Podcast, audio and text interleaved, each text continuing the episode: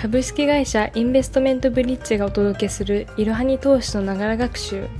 こんにちは。最近フランス語を習っているインターン生の金です。このポッドキャストではスマホ時代の投資企業分析メディア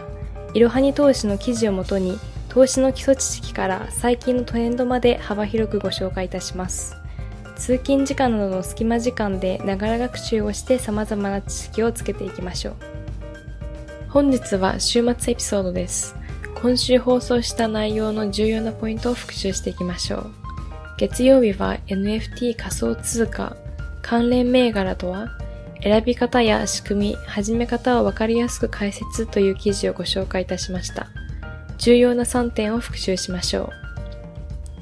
う。1、NFT 仮想通貨は幅広い分野で利用されている。2、NFT 仮想通貨はサービス内容、時価総額、海外予想に注目。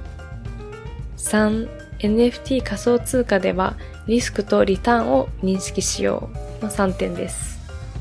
水曜日と金曜日は10月30日に開催した投資家向け IR セミナープレミアムブリッジサロンからブリッジライブセミナー今後の注目業種投資戦略を語るの音声を配信いたしました。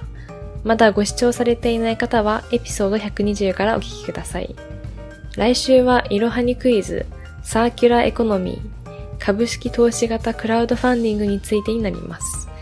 では、良い週末をお過ごしください。本日も最後までご視聴いただきありがとうございました。ぜひこの番組への登録と評価をお願いいたします。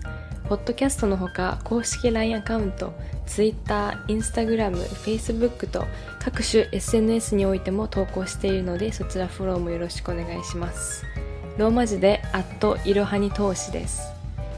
また株式会社インベストメントブリッジは個人投資家向けの IR 企業情報サイトブリッジサロンも運営していますこちらも説明欄記載の URL よりぜひご覧ください